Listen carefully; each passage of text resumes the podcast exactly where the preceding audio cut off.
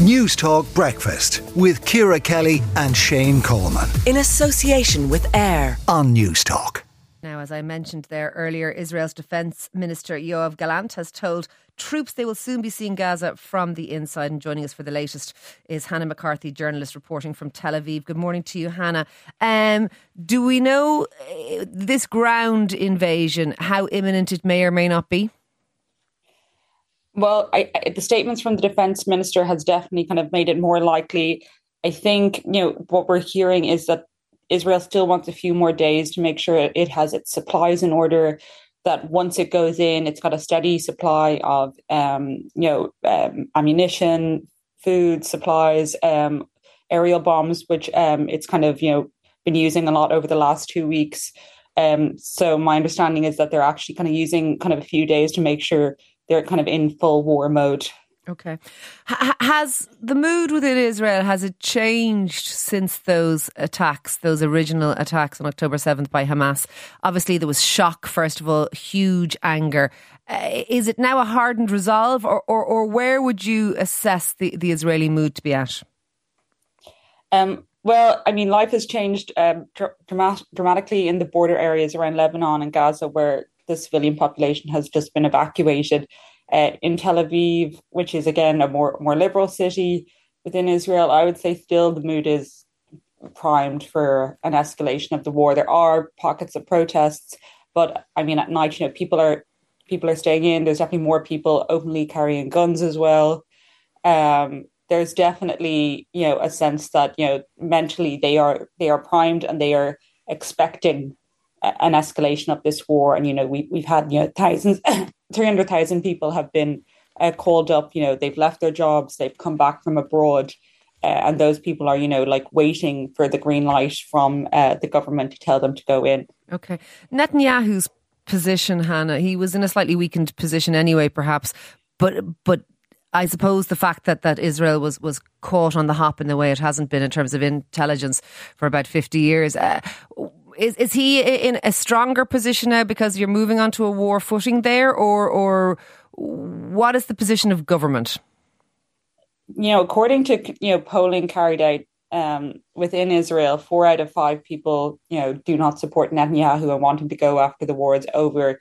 At the same time, I think Israeli society, you know, in times like this where they feel that the state is under threat, they will come together, you know, despite not having necessarily political alliances uh, with each other.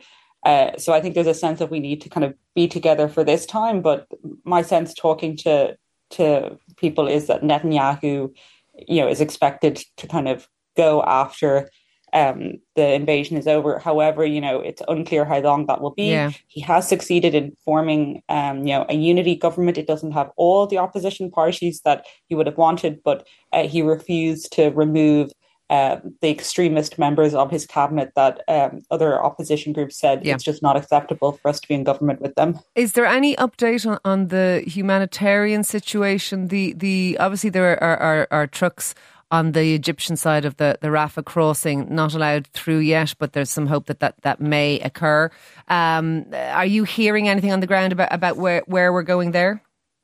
Yeah, it, it's not kind of exactly what we would have hoped for. Uh, we were expecting aid to get in kind of Friday th- this morning, um, but it looks like that's been delayed. Uh, it's a bit unclear whether it's that the repairs of the road, which were damaged by Israeli uh, airstrikes, have not been able to be completed as fast as possible. There is also, you know, you know, strikes still going on in uh, the southern part of the Gaza Strip, which uh, Israel had said would be, yeah. you know, safer. So I think there's concerns about safety for staff and you know how this you know food will be transported. Um, but so there's no talk not, of, a, of, a, ceasefire to to allow any kind of humanitarian, uh, even a temporary ceasefire for a number of hours to allow uh, humanitarian aid in.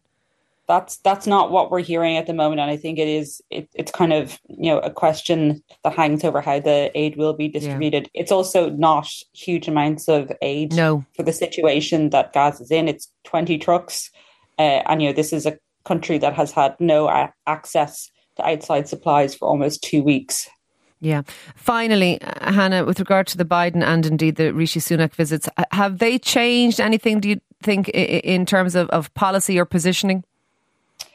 uh, I, I think both of them kind of reinforce their support for Israel, the support for their right to defend itself. Um, you know, there was kind of references to the humanitarian uh, situation in in Palestine. At the same time, I think in general, the what we've seen is very much a reinforcement of the military approach. Uh, we're expecting um, the U.S. administration to get kind of sign off for a, a ten billion dollar military package for Israel. Uh, the US already funds the Israeli military um, to the tune of around three billion a year, so it's a significant uh, package.